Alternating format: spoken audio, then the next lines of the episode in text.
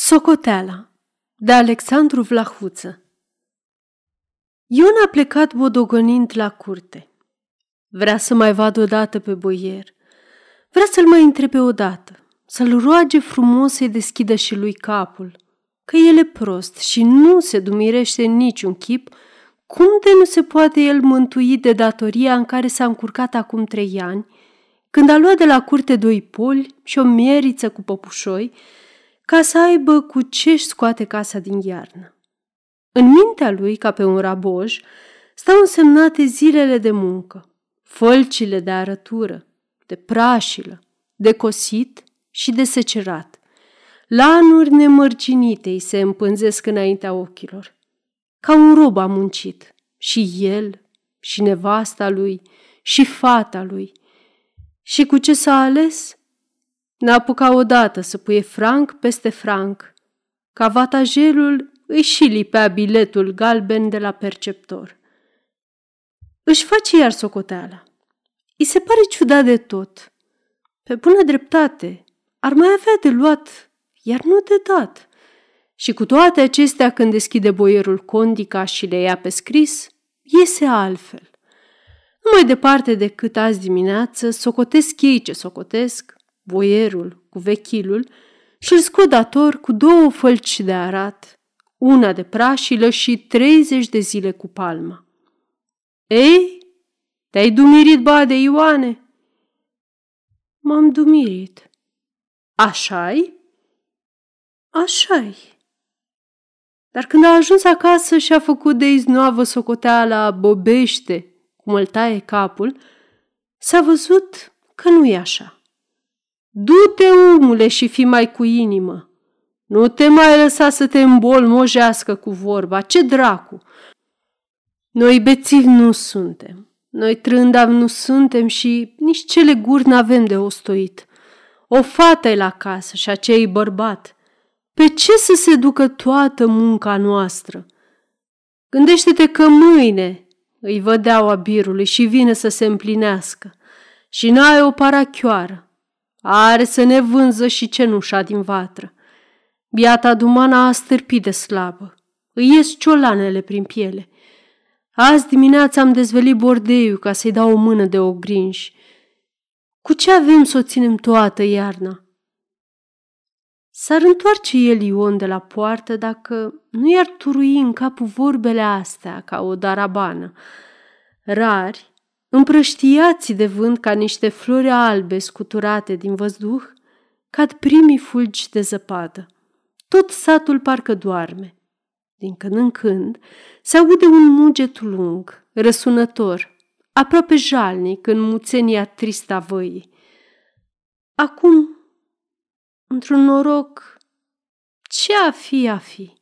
Și iată-l iar pe Bade Ion, ca azi dimineață, stâlpit lângă ușă, sustit, învârtindu-și căciula în mâini, neștiind cum să înceapă. Aceasta este o înregistrare Cărțiaudio.eu. Pentru mai multe informații sau dacă dorești să te oferi voluntar, vizitează www.cărțiaudio.eu. Toate înregistrările Cărțiaudio.eu sunt din domeniu public. E? ce jalba? Apoi ce să fie cu coane? Ia ca tot cu socoteala aceea. Ion tăcu și își plecă ochii pe căciulă. Privirea aspră, crunta a boierului, îi răcise inima. Cum? Ce băigui, nu te înțeleg!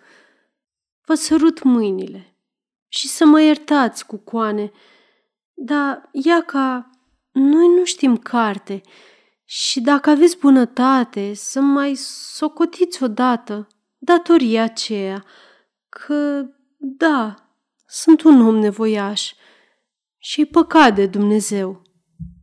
Așa? Bine. Și boierul se sculă și trase cu violență de cordonul împletit care atârna deasupra patului. Servitoarea intră speriată. Ia cheamă pe Costache! Boierul, cu mâinile în buzunar, se plâmba mânios de colo-colo. Ion, cu ochii în jos, își învârtește căciula și-și adună în gând munca făcută, banii primiți. E o tăcere grea, apăsătoare, încărcată de neliniște. Figura de măcelar a lui Costachi, vataful, se arătă în privazul ușii. Auzi că tot nu-i dumirit. Ia tu la cancelarie și fă să înțeleagă odată. Costachi făcut din cap semn lui Ion să vie după dânsul. Și în cancelarie îl întrebă scurt. Ce vrei? Dar nu-i lăsă timp să răspundă. În aceeași clipeală, îl plesni peste gură de-l podidi sângele. După câteva minute de răfuială, un argat îl scoase în brânci din o gradă și i-a zvârlit căciula peste poartă.